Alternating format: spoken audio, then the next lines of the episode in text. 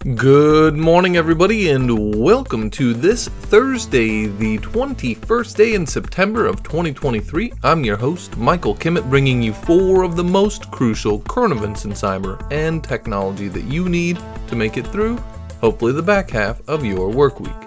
We're going to get started with cleaning.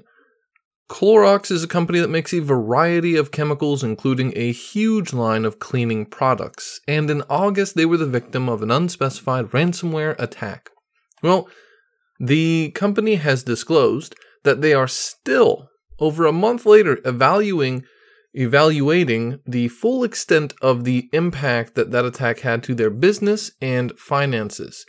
They are experiencing delays in processing orders, there are product outages, all of this because of a ransomware attack. And more importantly, the company is saying that they now believe, they're disclosing to investors, that this will have a material impact on their Q1, quarter one financial results.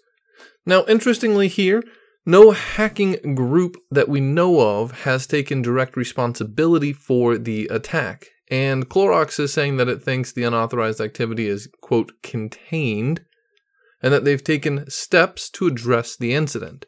Some people will say that that sounds like Clorox paid the ransomware operators, who then had no need to claim credit because they got paid. They don't need to shame a company that paid them.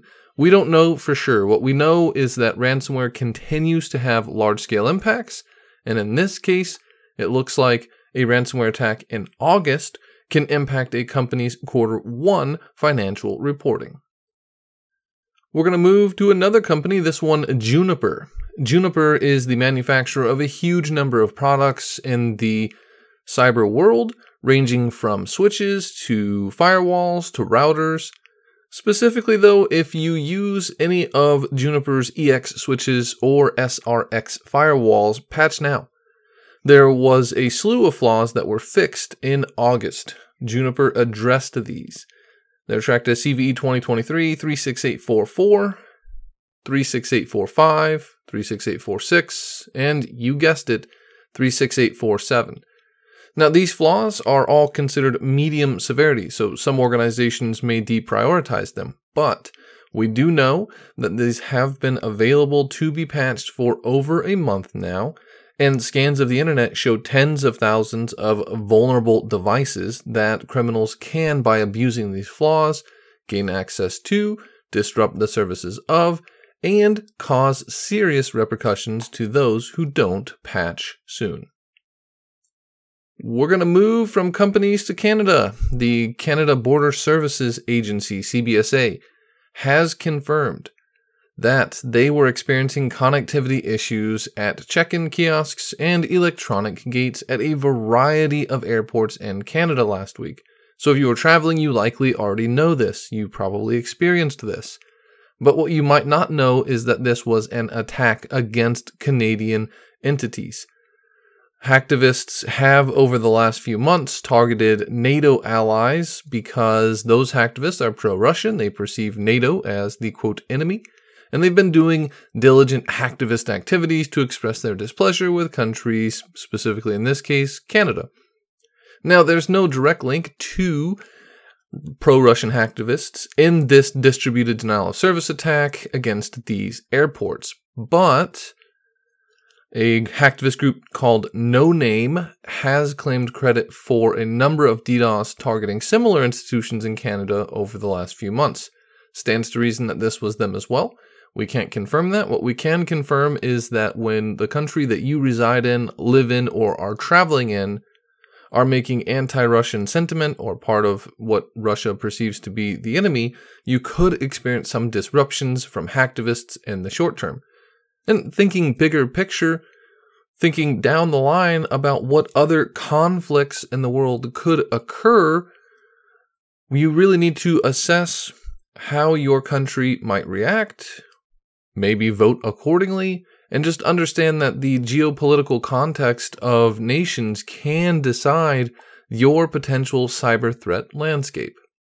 And that's where we're going to end today with a geopolicy that has, frankly, had some very significant repercussions. And this taking place in Germany. As Germany uh, faces the reality that Ukraine has been invaded by Russia, as part of the global economy, Russia uh, supplies a huge amount of natural resources to Europe, specifically natural gas. And so Germany took steps to reduce its dependence on Germany by producing liquid natural gas facilities and pipelines that would help reduce again that reliance on Russia because Germany perceives Russia is doing a bad thing. And so to punish them uh, punitively with financial impact, they are reducing the impact of natural gas, meaning they're not paying as much money to Russia.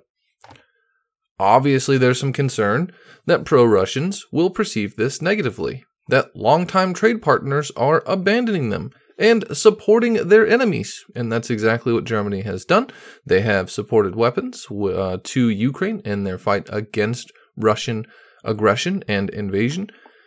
And so it's no surprise that the head of Germany's Foreign Intelligence Service is warning the world that these liquid natural gas terminals in Germany could be very ripe targets for cyber attack.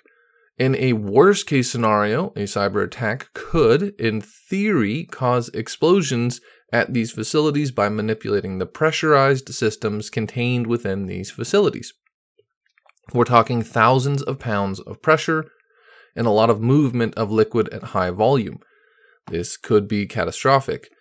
The most likely scenario is that terminals that supply and uh, basically route these liquid natural gas resources could be negatively impacted, meaning that end consumers could be um, made to have disruptions in their service, which is problematic, especially going into the winter months when it could be very cold. You want liquid natural gas to help heat your home.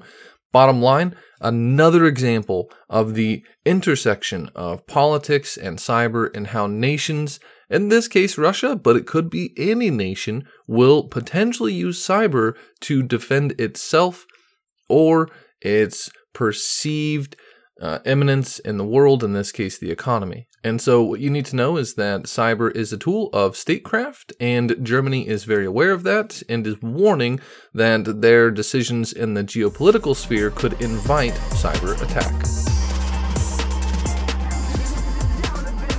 That'll do it for me today. Thank you all so very much. Have a fantastic and outstanding day. It's going to be a great one, so stay safe, stay strong, stay healthy. Michael Kimmett signing off. Ciao.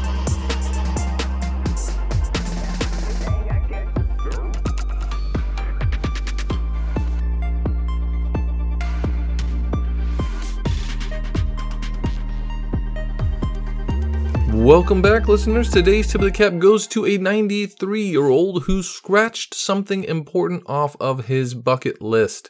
Everett Collin, at the age of 93, has successfully scaled Half Dome, a climb in Yosemite National Park in the United States. The climb took him two days and spanned over 4,000 feet in elevation changes, not something many 93 year olds are capable of, and yet Everett Collin was able to do it with a smile on his face. So, to you, Everett Collin, a sincere tip of the cap for showing that age is just a number, that the human spirit and body can persevere in setting an outstanding example for intrepid explorers everywhere. And please keep on climbing.